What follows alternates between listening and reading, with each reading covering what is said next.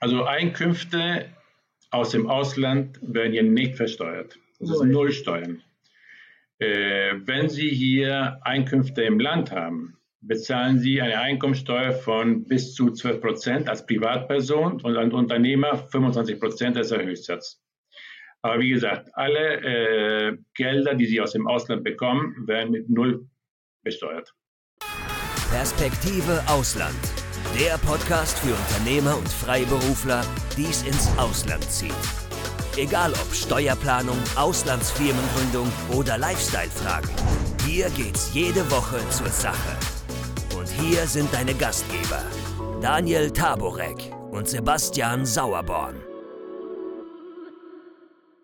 Wir sprechen ja jede Woche mit äh, vielen Mandanten, die es ins Ausland zieht oder die bereits ins Ausland gezogen sind und kommen da auf die unterschiedlichsten Länder zu sprechen. Und heute wollen wir für unsere Zuschauer und Zuhörer mal über ein ja doch ganz besonderes Land sprechen, nämlich Uruguay, ein Land, das sich eigentlich relativ still verhält. Also viele Länder fallen ja durch positive oder negative Schlagzeilen wieder auf. Uruguay, ich muss gestehen, aus meinem Bekannten- und Verwandtenkreis war da noch niemand im Urlaub und es ist auch niemand dahin gezogen. Aber nichtsdestotrotz werden wir heute in unserem Gespräch sehen, es gibt doch einige gute Gründe, die dafür sprechen, dieses Land mal näher zu betrachten. Und deswegen freuen wir uns auch heute auf unsere spannenden Gäste, Herrn Breit und Frau Öst. Und äh, ja, wir wollen von Ihnen einiges über dieses äh, interessante Land hören, von dem man ja auch manchmal sagt, es sei die Schweiz Südamerikas. Und äh, manche sagen auch, es ist bekannt, weil es da mehr Rinder gibt als Menschen. Trotzdem, wenn man in Deutschland ins Restaurant geht, bestellt man ein argentinisches Steak und keins aus Uruguay. Ähm, ja, also doch vielleicht mal an der Zeit, mehr über Uruguay zu sprechen. Bevor wir jetzt ins Detail gehen, äh, bitten wir Sie beide, sich mal kurz unseren Zuschauern und Zuhörern selbst vorzustellen. Ja, schönen guten Tag. Mein Name ist Anja Öst. Ich bin in Deutschland, in Flensburg geboren und dort aufgewachsen. Habe dann äh, ja, studiert und dann viele lange Zeit in Hamburg gelebt und da in einem international tätigen Erdölunternehmen im Finance und Controlling äh, gearbeitet. Und äh, ja, und ich bin dann durch Charles äh, daran gekommen, Uruguay, auf Uruguay überhaupt zu kommen, weil ich hatte auch nicht sehr eine gute Vorstellung davor, wo es überhaupt liegt oder geschweige denn irgendwelche Informationen darüber. Guten Tag, mein Name ist Charles Wright. Ich bin in Argentinien geboren, bin dreisprachig aufgewachsen und nach der Schule bin ich nach Europa gegangen und äh, lebte dort 25 Jahre in Deutschland. Deutschland war mein Hauptsitz sozusagen, aber ich war weltweit tätig äh, beim Transport- und Speditionunternehmen, auch im Finance. Und ja, und äh, ich habe Uruguay kennengelernt, weil ich hier eine Firma aufgebaut habe für das Unternehmen, was mich hierher geschickt hatte. Und dann bin ich wieder zurück nach Europa gegangen und äh, ich wollte mal was anderes machen und dann hat sich die Gelegenheit gegeben, 2004 das Unternehmen zu kaufen, äh, Real Estate, wovon wir die Eigentümer sind. Das ist ein Unternehmen, was in den 90er Jahren, Ende der 80er Jahre, Anfang der 90er Jahren äh, in Punta del Este äh, gegründet worden ist. Und wir haben dann die Möglichkeit gehabt, das zu kaufen. Und jetzt sind wir hier äh, und sind sehr froh. Ja. Wir arbeiten hauptsächlich, wir haben Kunden von der ganzen Welt. Äh, unser Service äh, beinhaltet vom Ankommen die Leute zu betreuen bis ins, äh, wenn sie eine Immobilie kaufen, die Immobilie zu verwalten. Unsere Kunden kommen aus der ganzen Welt. Äh, die kommen aus Deutschland, aus USA, aus Europa, England, Frankreich und viele aus Argentinien, auch Brasilien auch und jetzt mehr aus Uruguay auch. Und ja, das, wir haben ein Büro in Punta del Este, wo das gegründet worden ist. Und vor zwei Jahren haben wir unser Büro auch in Montevideo aufgemacht, äh, im Zentrum von Montevideo. Und wir bedienen somit dann die Hauptstadt und dann Punta del Este. Und Umgebung. Und Umgebung auch, ja. ja. ganze Küstenbereich. Die ganze Küstenbereich, ja. Also wie Sie gesagt haben, ist das Land, sagen wir mal, äh, nicht so bekannt weltweit, vielleicht außer Fußball. Aber Uruguay hat mehr zu bieten als Fußball. Äh, Uruguay liegt äh, zwischen Argentinien und Brasilien. Es ist ein Land, äh, was so groß ist wie die ehemalige Bundesrepublik, aber nur mit drei Millionen Einwohnern. Wobei 1,5 Millionen oder 1,7 Millionen Einwohner in der Hauptstadt Montevideo sind.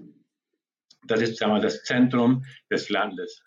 Dann gibt es Punta del Este, wo wir jetzt sind, und Umgebung. Die ganze Küstenregion ist die Region, die am meisten bewohnt ist. Und dann zwei Städte, die an dem Fluss sind, an der Grenze zu äh, Argentinien, Paysandú und Salto. Und der Rest ist Land und Kühe. Kühe, Palmen, und, und, und Palmen auch. Also das Land ist sehr dünn besiedelt. Und äh, was den Leuten erwartet, sie, die wundern sich, wenn sie hierher kommen, weil die haben eine, vielleicht eine andere Einstellung zu Lateinamerika oder denken vielleicht, dass, Latein, äh, mal, dass Uruguay vielleicht anders ist. Uruguay hat mehr als 90 Prozent der Bevölkerung sind europäischer Abstammung. Äh, also wenn Sie jetzt hierher kommen, merken Sie keinen Unterschied, ob Sie in Europa sind oder hier sind. Und äh, die Leute sind sehr äh, offen gegenüber Ausländern. Selbst wenn sie die Sprache nicht sprechen, sind sie immer sehr hilfsbereit sehr bemüht, ja. und sehr bemüht, dass man sich hier wohlfühlt. Also die freuen sich, wenn Leute aus dem Ausland kommen und vielleicht, weil sie das an ihre Großväter oder an ihren Verwandten erinnert, die sie dann in Europa gelassen haben oder nicht mehr sehen.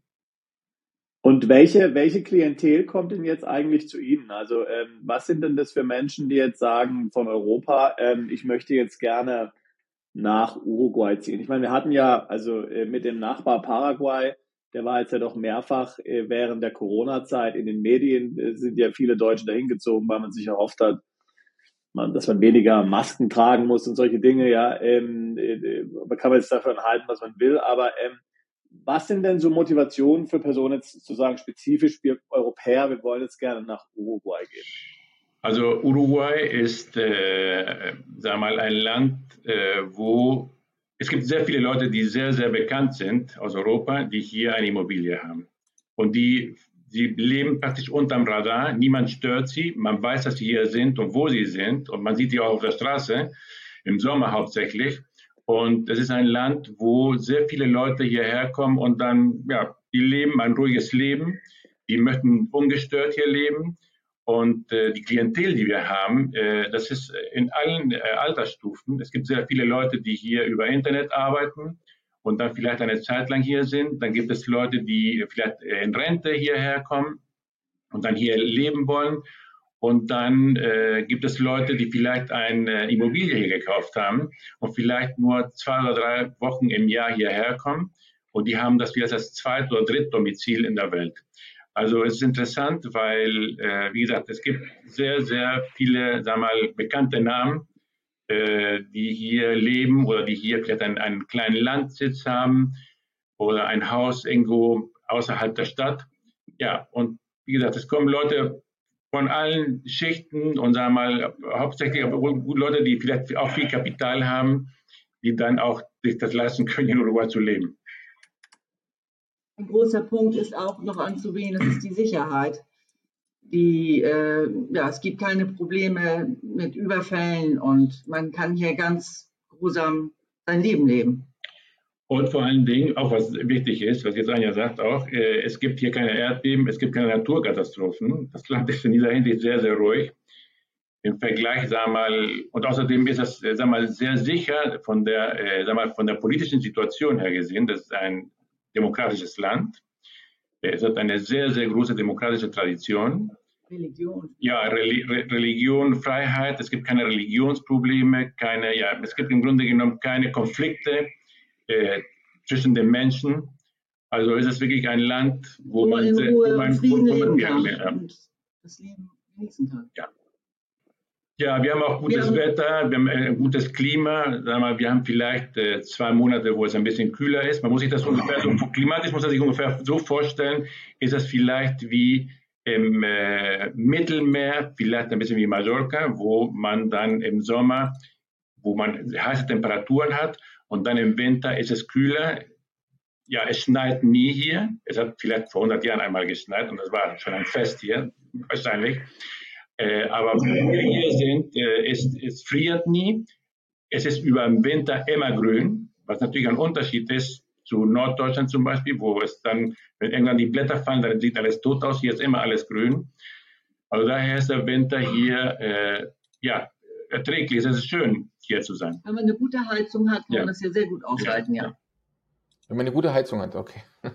ähm, das bringt mich jetzt an, bringt mich an der Stelle schon mal zu einer Frage, die ich eigentlich für später mir äh, schon mal auf, also äh, notiert hatte. Äh, man redet ja jetzt überall in vielen Ländern, macht man sich ja so Sorgen über das Thema äh, Blackout und Energiekrise. Äh, da habe ich zwei Fragen dazu. Und zwar erstens, merkt man denn eigentlich von der sogenannten weltweiten Energiekrise irgendwas? Und dann der zweite Teil der Frage ist, wie ist denn Ecuador von der Stromversorgung? Das heißt, wie viel Prozent des Strombedarfs, falls Sie das wissen, wird denn im, äh, ja meine ich, äh, Uruguay wird denn im Land hergestellt und wie viel muss man zukaufen? Das heißt, gibt es da auch die Gefahr eines, eines Blackouts oder wie sieht es da aus, wenn man da hinkommt? Nein, im Sinne des Blackouts, wie man in Europa spricht, gibt es hier gar keine Gefahr. 98 Prozent der Energie wird hier, ist erneuerbare Energie hier.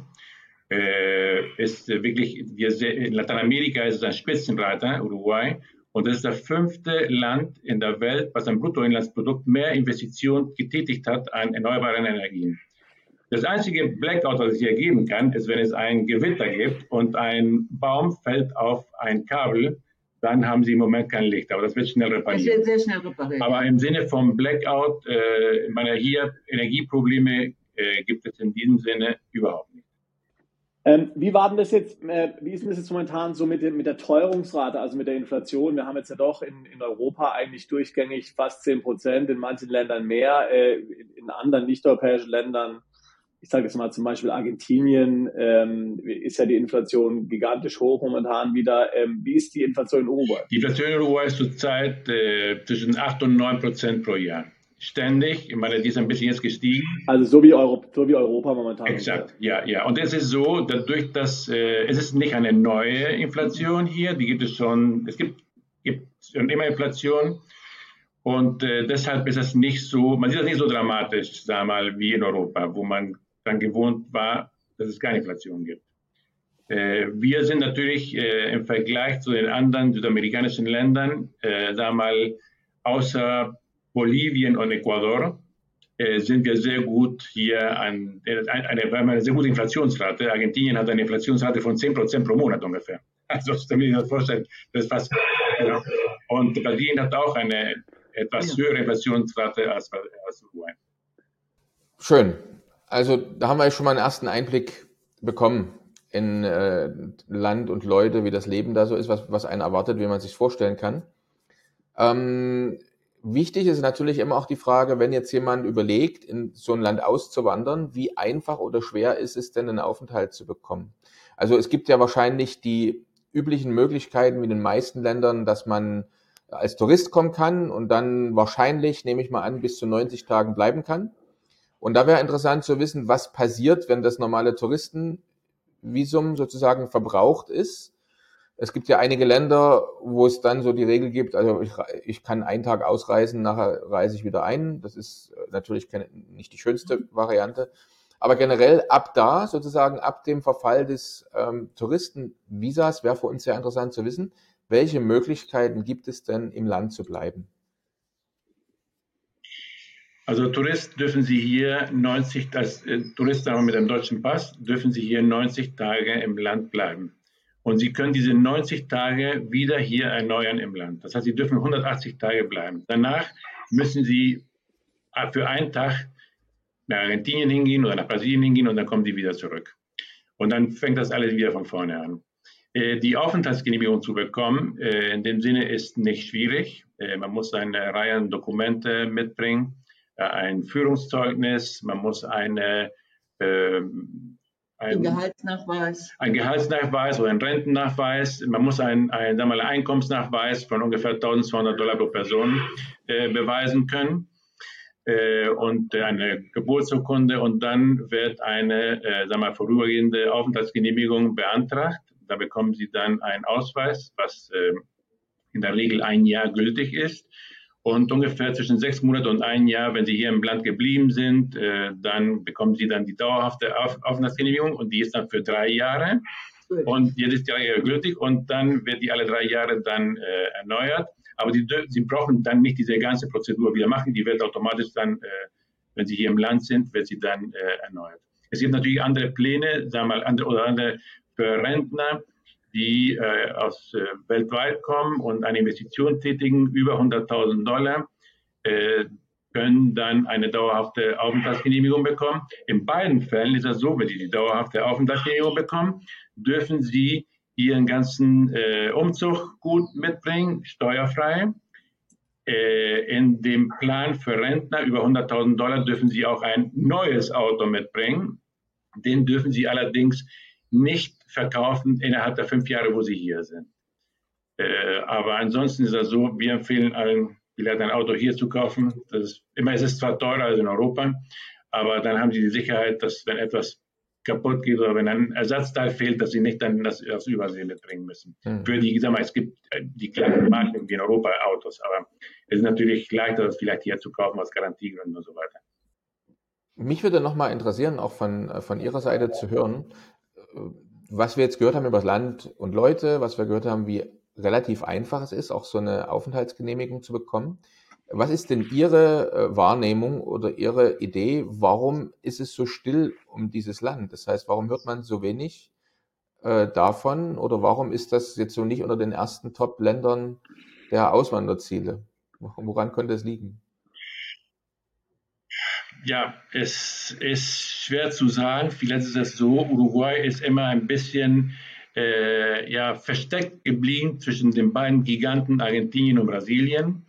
Äh, es wurde auch nicht sehr viel äh, Publicity gemacht, äh, um nach Uruguay auszuwandern.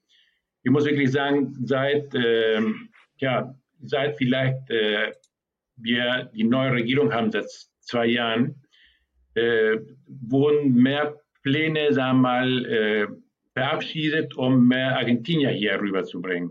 Argentinier, die, sagen wir mal, Firmengründung machen wollen und äh, Geld hier investieren. Und man sieht das natürlich, dass äh, viele Argentinier hierher gekommen sind durch die schwierige Situation in Argentinien, die sehr viel Geld investieren. Die Stadt Montevideo hat sich vollkommen verändert. Äh, es gibt mehr Gastronomie, es wird überall gebaut, es wird hier Punta Lisse auch ständig gebaut. Viele Leute kommen hierher. Man hat immer versucht, aus Europa äh, Leute äh, hierher zu bekommen, aber es kann vielleicht auch sein, Uruguay ist nicht sehr leicht, sagen zu erreichen, wie Argentinien oder Brasilien, wo es jeden Tag, ich weiß nicht, 15 Flüge nach Europa gibt. Hier haben wir nur zwei Flüge nach Europa, nach Madrid. Und äh, dann müssen sie dann, ich weiß nicht, dann müssen sie umsteigen in Europa es war immer, es ist, Uruguay ist immer unterm Radar geblieben sozusagen. Und man sieht das auch an den Leuten, die hier sind. Äh, das ist, es gibt auch keine, es gab keine Masseneinwanderung aus, äh, aus Europa. Und es gibt jetzt im Moment sehr viele Anfragen aus Leuten aus Europa. Aber das ist eine andere, äh, sag mal, ja, wie soll ich sagen? Es ist ein an, anderer Kundenkreis als zum Beispiel nach Paraguay. Der Unterschied ist, dass Uruguay, äh, sag mal, sehr strenge Richtlinien gehabt hatte in der Zeit der äh, Corona-Zeit für Leute, die hier einreisen wollten. Es gab zwar keine Impfpflicht, aber die Impfprozentsatz äh, von Leuten, die sich hier geimpft haben, war fast 90 Prozent der Bevölkerung.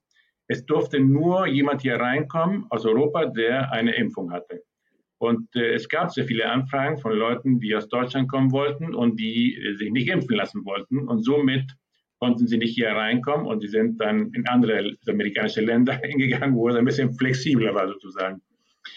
Aber ja, aber äh, Uruguay ist auch sehr bekannt. Äh, sagen wir, in Lateinamerika ist äh, in, der, in dem Korruptionsindex ist in Lateinamerika Uruguay ist das unkorrupteste Land in Lateinamerika. Und äh, ja, das spricht dafür, dass äh, viele Leute, die hierher kommen wollten und sagen wollten nicht, sagen wir mal, gerechtens, äh, sagen wir, wollten ohne Impfpass hierher kommen, nicht hier reinkommen durften. Es kann auch sein, Uruguay ist natürlich von den Lebenshaltungskosten äh, etwas hoch Und das schreckt natürlich äh, einige Leute vielleicht davon ab, erstmal hierher zu kommen. Obwohl wir immer der Meinung sind, die Lebenshaltungskosten hier sind sehr relativ, weil wenn man da mal die Lokalproduktion konsumiert, ist das nicht so teuer. Wenn man natürlich importiert, man, man, bekommt hier alles, aber wenn man importierte Sachen haben will, ist es natürlich teurer als in Europa. Man bekommt auch deutsches Brot und deutschen Käse, was importiert wird, und das ist natürlich viel, viel ja. teurer, als wenn Sie es in Deutschland kaufen fünf bis zehnfache teurer. Ja, ja, ja, Vielleicht hört ja, gerade ein deutscher Bäcker zu und sagt, ich wandere dann nach Uruguay aus und ich mache dann dort das deutsche Brot. Wobei dann wieder die Frage ist, kann er davon leben, ne? Ähm, wenn er das dann zu heimischen Preisen verkaufen würde. Das ist ja dann auch manchmal das, das Problem. Aber wenn wir gerade bei, bei den Lebenskosten sind, äh, könnten Sie für unsere Zuschauer, Zuhörer mal ein paar Beispiele vielleicht nennen, damit man es plastisch hat? Also was kostet der, der Kaffee oder ich weiß nicht, trinkt man da auch Mate-Tee oder irgendwie was auch immer man da trinkt, wenn man sich irgendwo äh, in, einen, in einen Café sitzt. Ähm, was, was kostet das so? Was kostet vielleicht ein, ein, ein gutes Steak im Restaurant? Aber auch was kostet letztendlich mich eine Miete, wenn ich, ähm, wenn ich zum Beispiel mir eine Wohnung mieten müsste für eine bestimmte Zeit. Ne? Ähm, es sind ja nun nicht, nicht alle, die gleich sagen, ich kaufe mir da mein Haus. Äh, viele sollten sich ja vielleicht erstmal das Land auch mhm. angucken, eine Weile um sich ein bisschen da so um, umzuschauen, zu orientieren. Und deswegen wäre das schon interessant, mal so ein paar Kosten zu kennen. Also wie gesagt, alles, was äh, kein Prozess äh, in der Lebensmittelproduktion hat, hinter sich hat, ist hier, ich würde sagen, äh, im Vergleich zu deutschen Preisen günstig. Sie können zum Beispiel, wir haben zum Beispiel einen Fischer, der mich anruft und wenn er eine Seezunge hat, dann filetiert er sie für mich und das kostet vielleicht ein Kilo Fisch, Fang, äh, ja, ja, sind es so 10 Euro? Sind 10 Euro ungefähr. Ja. Und ein Kilo Filet kostet 20 Euro. Aber meine, keiner isst Filet hier, weil Filet keinen Geschmack hat. Ich meine, es gibt exzellente äh, Schnitte, Schnitte Fleisch, die kosten vielleicht 5, 6 Dollar. Früchte und Gemüse sind hier viel günstiger als in Deutschland, auf jeden Fall. Wenn man also wir kaufen im Moment ja. zum Beispiel 5 Kilo Orangen und das sind 2 Euro, kosten die oder weiß ich, äh, zwei Kilo Bananen, 1,50 vielleicht und äh, also das gibt super Angebote und eben, ja, vor allen Dingen, wenn man saisonal einkauft, das ist eine feine Sache. Also wenn man gerne kocht, ist man hier gut aufgehoben. Dann kann man sich sehr gut ernähren von frischen, sehr super guten Produkten. Also wenn Sie jetzt essen gehen, ein Steak essen gehen in einem normalen Restaurant, vielleicht zu zweit und trinken dazu ein Bier, das kostet vielleicht äh, 25, 30 Dollar äh, wenn Sie importierte Sachen, wie gesagt, es gibt aus der ganzen Welt gibt es Produkte hier und äh, im Unterschied, sagen wir, zu Deutschland, wo Sie vielleicht auch Pfirsiche im Winter bekommen, hier bekommt man vielleicht seltener Pfirsiche im Winter, aber sie sind wahrscheinlich super teuer, weil sie importiert werden. Man bekommt hier, was die Saison gibt und die äh, Produkte haben keine langen Wege, weil das Land, sagen wir mal, aber er produziert alles und äh, die Sachen kommen vielleicht von 200, 300 Kilometer Entfernung. Der Geschmack ist dementsprechend auch ja, wesentlich besser natürlich. Ja, aber wie gesagt, alles, was hier produziert wird, ist äh, nicht so extrem teuer. Ich meine, das ist, und es ist exzellent und es ist frisch. Äh, ja, ich, ich sage immer, wenn man aus äh, Europa kommt, muss man sich natürlich daran gewöhnen, dass äh, dass man, wie gesagt, die Produkte, die man kennt aus Europa, hier bekommt und man sieht sie und man sieht sie dann zehnmal teurer. Man muss sich dann umstellen. Man muss die Sachen, die es hier gibt im Land, äh, äh, konsumieren. Also das ist auch der Prozess, den wir durchlaufen sind. Ja. Zum Anfang war ich total aufgeschmissen, als ich in den Supermarkt gegangen bin und dachte, oh Gott, was ist denn jetzt hier los? Und äh, da muss man sich dann eben auch daran gewöhnen und dann eben auch die Gegebenheiten vom Land annehmen, was ja auch schön ist. Achso, zu den Mieten. Ja, ja, ich wollte eigentlich schon zu den Mieten. Sie hatten noch zu den, zu, zu den Mieten hatten Sie noch etwas gesagt. Also die Mieten ähm, sind für jemanden, äh, der hierher kommen will und etwas nicht kaufen will. Ich würde sagen, in Montevideo, vielleicht für eine Wohnung, muss man schon mit 1500 Dollar rechnen. Äh, in Punta Arenas ist es teurer, weil der, sag mal, jetzt langsam fangen Leute an, über das ganze Jahr hier zu leben. Aber der Markt ist mehr konzentriert auf die äh, Sommerurlauber, die hierher kommen. Und somit ist es natürlich, äh, die Mieten sind natürlich teurer. Und da muss man vielleicht mit 2500 Dollar rechnen für eine gut ausgestattete Wohnung. Ab, ab. Na? Und dann nachher nach oben gibt es keine Grenzen. Es gibt alles Mögliche hier. Es gibt Häuser, die in der Saison für 15 Tage für 100.000 Dollar vermietet werden. Gut, ähm, wie, wie würden Sie denn jetzt die, ähm, wie würden Sie denn jetzt die Besteuerung ähm, in, in dem Land beschreiben? Wir wissen natürlich, Sie sind keine Steuerberater und Sie können es da, wollen es da äh, nicht festnageln, aber ähm, wie würden Sie als jemand, der dort lebt, sagen, ähm, wie das steuerliche Niveau ist, wie, ich sage mal, ähm, äh, bürgerfreundlich, unternehmerfreundlich, so schlimm wie in Deutschland, so gut wie in der Schweiz oder irgendwo dazwischen? Wie würden Sie das einschätzen? Also Einkünfte aus dem Ausland werden hier nicht versteuert. Das ist Nullsteuern. Äh, wenn Sie hier Einkünfte im Land haben, bezahlen Sie eine Einkommensteuer von bis zu 12 Prozent als Privatperson und als Unternehmer 25 Prozent als der Höchstsatz. Aber wie gesagt, alle äh, Gelder, die Sie aus dem Ausland bekommen, werden mit Null besteuert. Ja, ja. und für Unternehmer, für Unternehmer gibt es äh, einem Punktesystem, äh, je nach Investition, äh, für größere Investitionen ist es eine, eine, eine sagen wir, Steuerfreiheit bis zu zehn Jahren. Das sind für sehr große Projekte. Aber es gibt ein Punktesystem, wenn Sie hier eine Firma aufmachen wollen und je nachdem, wie viele Leute Sie einstellen oder in welcher Region Sie hingehen oder was Sie produzieren werden, bezahlen, wird Ihnen eine Steuerfreiheit für eine gewisse Zeit dann gewährt. Klingt gut. Ist es denn jetzt vergleichsweise einfach oder so einfach wie auch die Aufenthaltsgenehmigung zu bekommen, eine Firma am Land zu gründen und dann das dazugehörige Bankkonto? Das sind immer zwei Dinge, die man ja auch im Paket betrachten muss. Also in vielen Ländern ist es mittlerweile relativ schwierig, ein, ein Bankkonto zu bekommen für eine äh, frisch gegründete Firma. Sogar vielleicht für jemanden, der gerade erst neu in ein Land eingewandert ist sozusagen. Vielleicht kann man die beiden Dinge noch mal ganz kurz ähm, mit beantworten. Das heißt, Firmengründung im Land oder ist es so, dass Sie, ähm, dass die meisten Ihrer Mandanten jetzt vielleicht auch sagen, ich arbeite mit einer Auslandsfirma. Ich weiß auch nicht, wie das, wie das so läuft bei den meisten, die nach ähm, Uruguay einwandern. Also wie einfach ist es, eine Firma, eine lokale Firma zu gründen und wie einfach ist es dann, ein Bankkonto auch zu bekommen? Eine, eine, lokale Firma aufzumachen ist äh, relativ einfach. Sie können eine Aktiengesellschaft kaufen, das kostet ungefähr 2000 Dollar. Die ist dann zwischen ein oder zwei Monaten ist sie schon gegründet worden. Und was die Bankkonten betrifft, es gibt zwei Möglichkeiten. Wenn Sie eine nicht dauerhafte Aufenthaltsgenehmigung haben, dürfen Sie ein Bankkonto eröffnen als äh, Non-Resident. Sie müssen allerdings je nach Bank einen Deposit hinterlegen es ist, ähm, bei einer Bank habe ich jetzt gefragt, das waren 2500 Dollar, bei einer anderen sind das 5000 Dollar. Und das wird dann sozusagen, äh, sobald Sie die dauerhafte Aufenthaltsgenehmigung bekommen, können Sie sofort eine, äh, ein Bankkonto eröffnen. Und das ist dann, da sind Sie dann gleichgestellt wie jeder Uruguayer hier.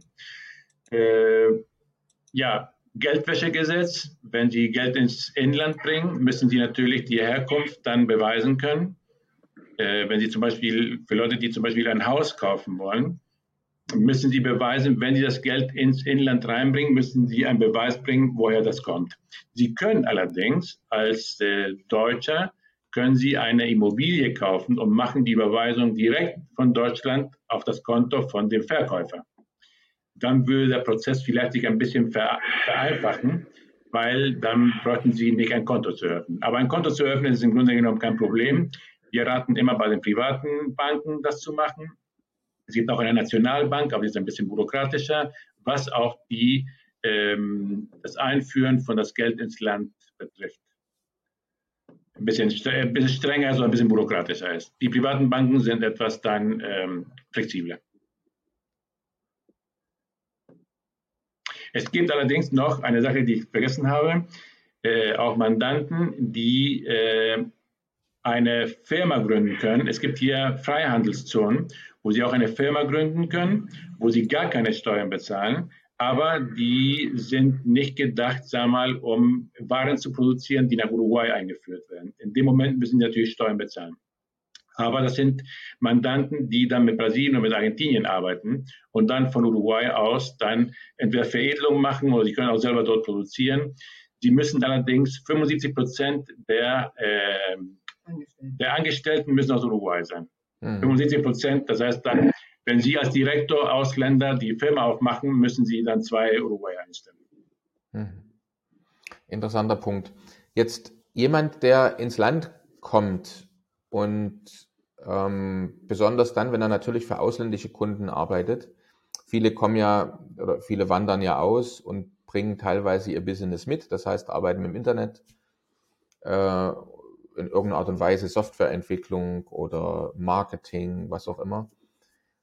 Ähm, wie ist denn, wie zuverlässig ist denn die Infrastruktur jetzt im Land? Also ich könnte mir es jetzt zum Beispiel für viele der Mandanten nur sehr schwer vorstellen, wenn ab und zu mal ein, zwei Stunden Stromausfall am Tag ist oder das Internet einfach mal ein paar Stunden nicht verfügbar ist.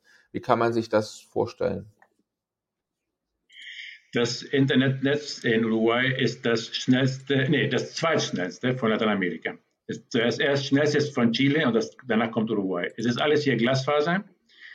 Äh, wir haben ein äh, Netz hier an der Küste, wo alles schon äh, ja, Glasfaser ist. Im Innern, im Innern des Landes, sagen wir, in ländlichen Gebieten, wo, ja, wo die Bevölkerungsdichte sehr dünn ist, dann wird das alles ähm, äh, ja, per Satellit gemacht, aber die Qualität des Internets hier ist exzellent. Ja. Wir zum Beispiel, ja, wir haben zum Beispiel hier zu Hause ein super Internetsystem und wir bezahlen hier pro Monat äh, 30, äh, 30 Euro. 30 Euro. Es ist ein Flatrate, also wir können das den ganzen Tag benutzen und äh, ja, arbeiten oder Netflix gucken oder was auch immer. Also es ist, äh, ja, es ist ein exzellentes System. Und Strom? Ja, Strom ist, äh, ja, das, das, es ist überall, gibt es Strom hier und ja, es ist selten, sag mal, es gibt ab und zu, wenn es, äh, sag mal, etwas stärkere Wände gibt oder ein Baum fällt runter. Nur, wenn Baum aber, aber also die Leitung ist ja, aber, sonst, aber das, haben sonst haben wir keine, keine Probleme mit dem Strom. Strom. Die Stromversorgung ist sehr, sehr gut.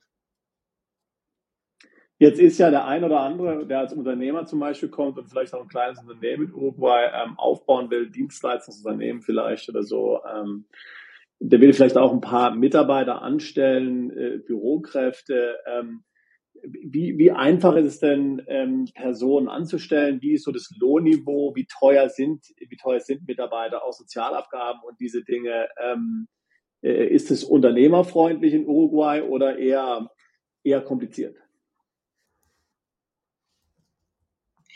Also Angestellte zu haben, ist ja kein Problem. Ich meine, die, ähm, der Mindestlohn ist äh, ja, 500, 500, Dollar. 500 Dollar ungefähr. Also Euro ist ja jetzt ja. equal. Äh, ja, es ist, sag mal, die sozialen Gesetze sind hier, sag mal, stark. Und es ist äh, sehr, sag mal, die, sag mal, die Angestellten werden sehr beschützt sozusagen. Aber ich meine, es ist nicht, vielleicht nicht anders als in Deutschland, würde ich sagen. Mhm.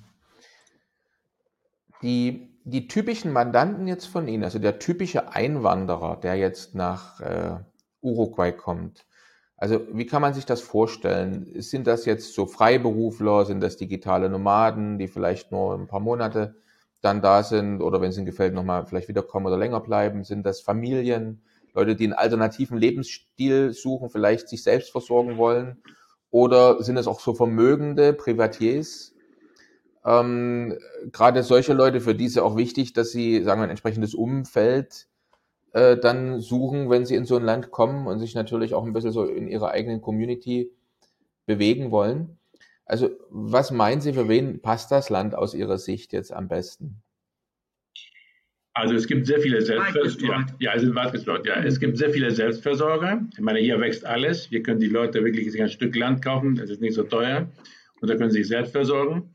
Und dann gibt es auch sehr viele Privatiers, klar. Ich meine, wir haben hier in Punta del Este hat einen äh, Flughafen, einen internationalen Flughafen, wo man nach äh, Argentinien, nach Brasilien fliegen kann. Und im Sommer sehen Sie eine Sammlung von Privatflugzeugen, die sich wirklich, die sind dann gleich, ja die Leute, einige Mandanten kommen aus Europa oder aus den USA direkt mit ihrer Privatmaschine. Ja, es gibt, wie gesagt, es gibt alles. Es gibt für alle Leute einen Platz hier.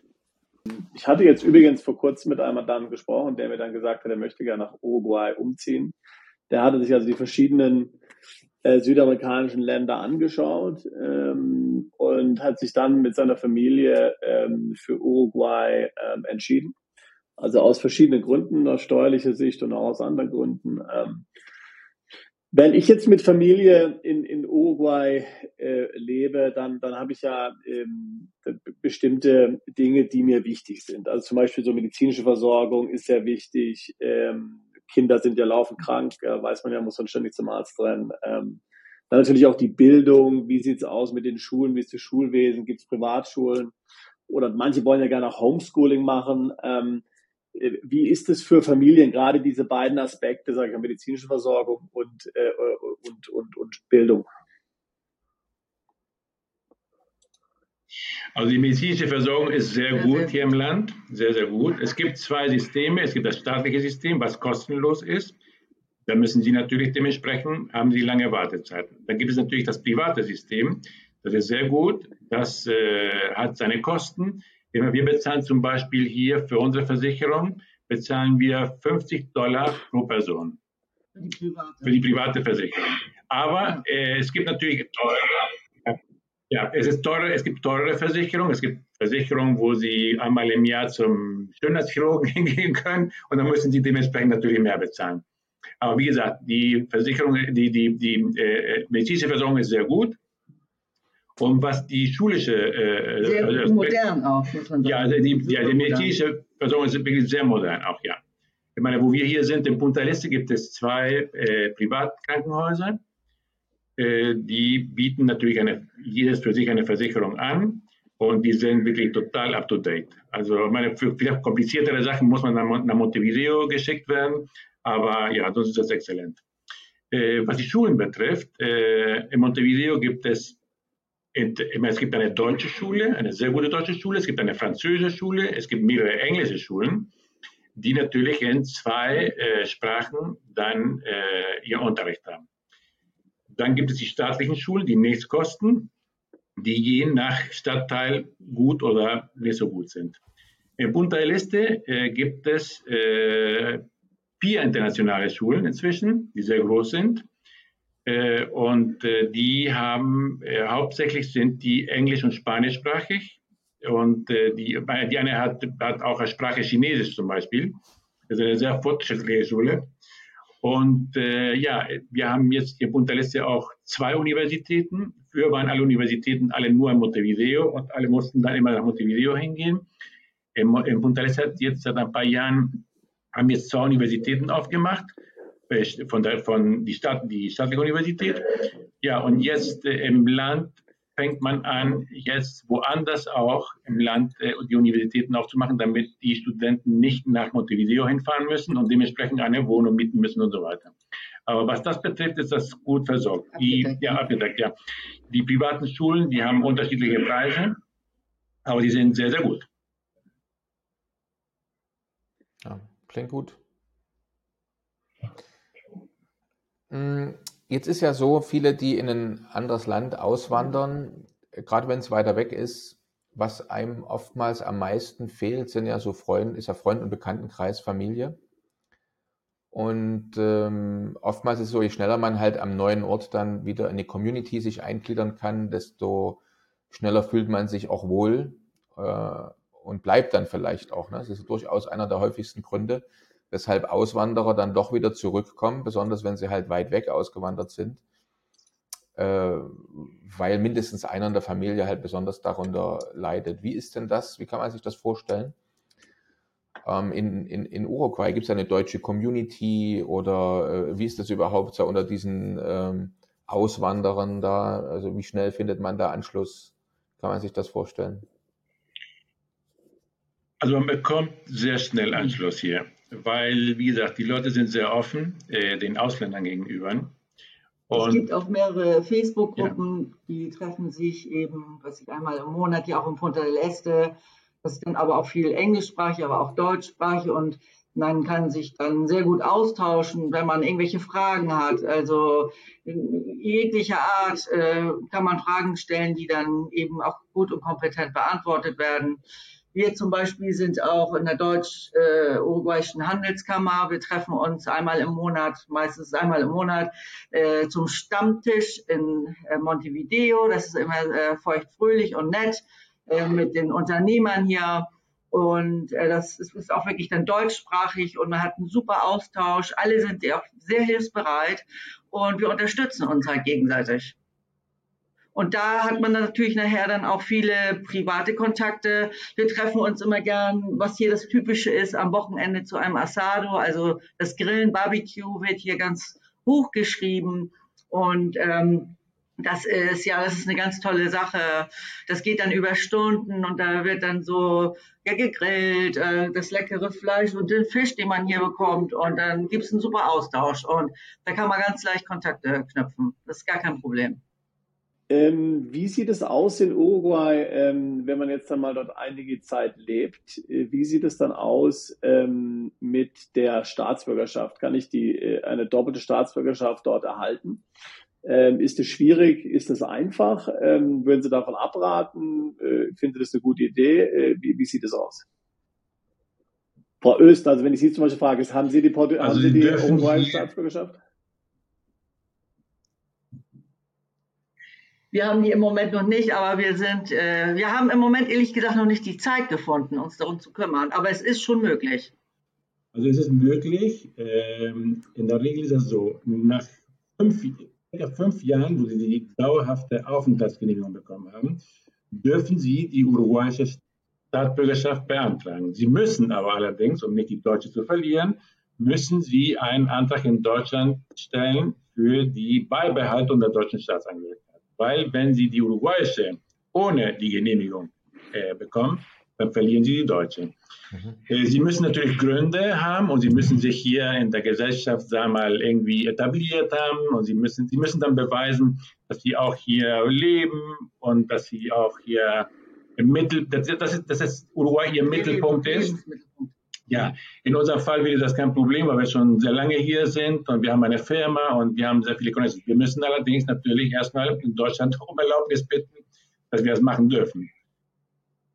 Ähm, Gibt es denn jetzt bestimmte Berufe, die man in Uruguay nur mit einer Staatsbürgerschaft ausüben kann? Also ich denke da an Rechtsanwalt oder Arzt. In einigen lateinamerikanischen Staaten ist das so, dass äh, wenn jetzt ich als Rechtsanwalt oder Arzt äh, mich da aufhalte, kann ich meinen Beruf nicht lokal mit einer permanenten Residenz ausüben. Ich benötige die Staatsbürgerschaft. Wie ist das bei Ihnen? Nein, äh, Sie dürfen alles hier ausüben. Natürlich, wenn Sie Arzt sind aus Deutschland, dann müssen Sie wahrscheinlich irgendwelche Äquivalenzen dann äh, machen. Sie müssen Nachprüfungen machen. Und wenn Sie Anwalt sind, auch, weil ich meine, aber äh, sie dürfen äh, jedes Beruf ausüben. Sie dürfen allerdings nicht Lehrer werden und nicht Politiker. Dann müssen sie Uruguayer sein. Aber sie dürfen eine Firma hier aufmachen. Sie dürfen, ich meine, ja, ich meine, es gibt, wie gesagt, es gibt sehr viele Argentinier, die hier äh, arbeiten. Und äh, gut, je nach Beruf müssen sie wahrscheinlich irgendwelche Genehmigungen beantragen, aber das wird wahrscheinlich kein Problem sein. Aber wie gesagt, Politiker und Lehrer, da müssen die die uruguayische Staatsbürgerschaft annehmen. Sie hatten vorhin gesprochen, Sie hatten vorhin darüber gesprochen, dass zum Beispiel ähm, es Bemühungen gibt, auch seitens der Regierung in Uruguay, äh, zum Beispiel hier ähm, Argentinier, wohlhabende Argentinier ins Land zu holen. Ähm, wie ist also generell hier die so die Politik eingestellt gegenüber Einwanderern? Wird es ermutigt? Will man, will man solche Einwanderer haben, zum Beispiel jetzt aus Europa und, und wohlhabenden Ländern? Ist man da eher, blockt man da eher ab? Ähm, äh, wie, wie, schätzen Sie das ein von der Kultur, von der Politik ähm, und, und von, von, von der Verwaltung, von der Verwaltung, von der öffentlichen Verwaltung? Von der Kultur und von der Politik ist es erwünscht, dass äh, Einwanderer aus Europa und aus USA kommen. Und es wird, wie gesagt, gut angesehen und man äh, stellt den Leuten gar keine Hürden, bis auf natürlich, dass sie die Dokumente mitbringen müssen, um die, sag mal, die Aufenthaltsgenehmigung zu beantragen, was manchmal ein bisschen langsamer, ein bisschen schneller geht. Aber sagen wir mal so, dass man gar keine äh, Probleme hat, wenn man hier einwandern will. Man muss, wie gesagt, um hier zu leben, weil die Lebenshaltungskosten vielleicht etwas höher sind im südamerikanischen Vergleich, ja, muss man ein bisschen mehr Geld wieder mitbringen. Dann ja, habe ich noch drei äh, kurze Fragen. Also unsere Rubrik kurze Frage, kurze Antwort. Ähm, erste Frage wäre, wenn jetzt jemand nur einen Tag von Kurzaufenthalt nach Uruguay käme, was müsste er unbedingt gesehen haben? Was ist das absolute Muss, was man sich anschauen muss? Also wenn er für einen Tag kommt mit einem Kreuzfahrtschiff und legt am Hafen an, dann muss er gegenüber zum äh, Markt am Hafen gehen und ein leckeres Steak essen. Das ist, ein, das ist ein super Ort, das ist ein Riesenmarkt, wo ein Lokal neben den anderen sind, wo man da Fleisch essen kann. Das uruguayische Fleisch ist exzellent. Äh, Aber wenn man einen ganzen Tag hat, dann muss man schon die Strände. Ja, ich seine, ja. Es ist die Natur, es ist wirklich. Äh, toll, man sitzt hier toll am Strand. Es gibt hier auch eine Zone, das ist wie auf Sylt, äh, sitzt man in Restaurants, in den Dünen. Es gibt so viel Horseback Riding, ich meine, für die jungen Leute Surfen. Es wird so viel angeboten. Ich meine, man muss halt auch einfach länger als einen Tag bleiben. So ist es normal. Klingt gut. Äh, geht schon ein bisschen in meine zweite Frage auch mit rein, aber mal sehen, ob wir da jetzt noch eine andere Antwort bekommen. Also die zweite Frage wäre, ähm, welches nationale Gericht muss man unbedingt mal im Restaurant probiert haben? Ja, das nationale Gericht hier ist äh, Fleisch, das ist ein Steak. Ich meine, es wird gegrillt, das wird auf dem äh, auf Holz gegrillt, nicht auf Kohle, sondern auf Holz. Es wird äh, es, ein, es, gibt sehr große Rivalitäten zwischen Argentinien und Uruguay deswegen. Bei Argentinien wird mit Kohle gegrillt und hier wird mit Holz gegrillt. Mhm. Das gibt einen anderen, total anderen Geschmack. Ja, und für diejenigen, die nicht Fleisch essen wollen, gibt es exzellenten Fisch hier. Den kann man auch auf dem Grill machen. Es wird alles auf dem Grill hier gemacht.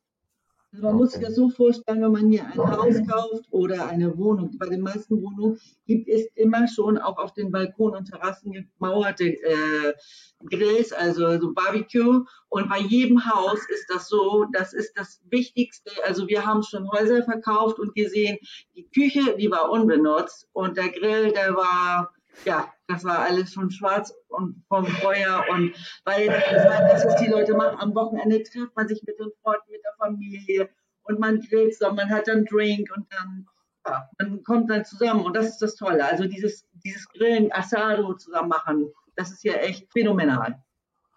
Ja. Ja, in Europa versucht man gerade den Europäern das Fleischessen abzugewöhnen. Also vielleicht auch äh, künftig ja. ein Grund zum Auswandern, ne? Ähm, ja. Schauen wir mal. Aber hier bekommt man halt auch viel, es gibt hier viel vegane, äh, vegetarisch, äh, auch Sushi und alles Mögliche gibt es hier. Also meine, es gibt hier halt für jeden etwas, da, das ist gar kein Problem. Ja. Also, klasse. Dann bleibt noch eine kurze Frage zum Schluss. Äh, und zwar, welchen Fehler muss man denn in Uruguay unbedingt vermeiden?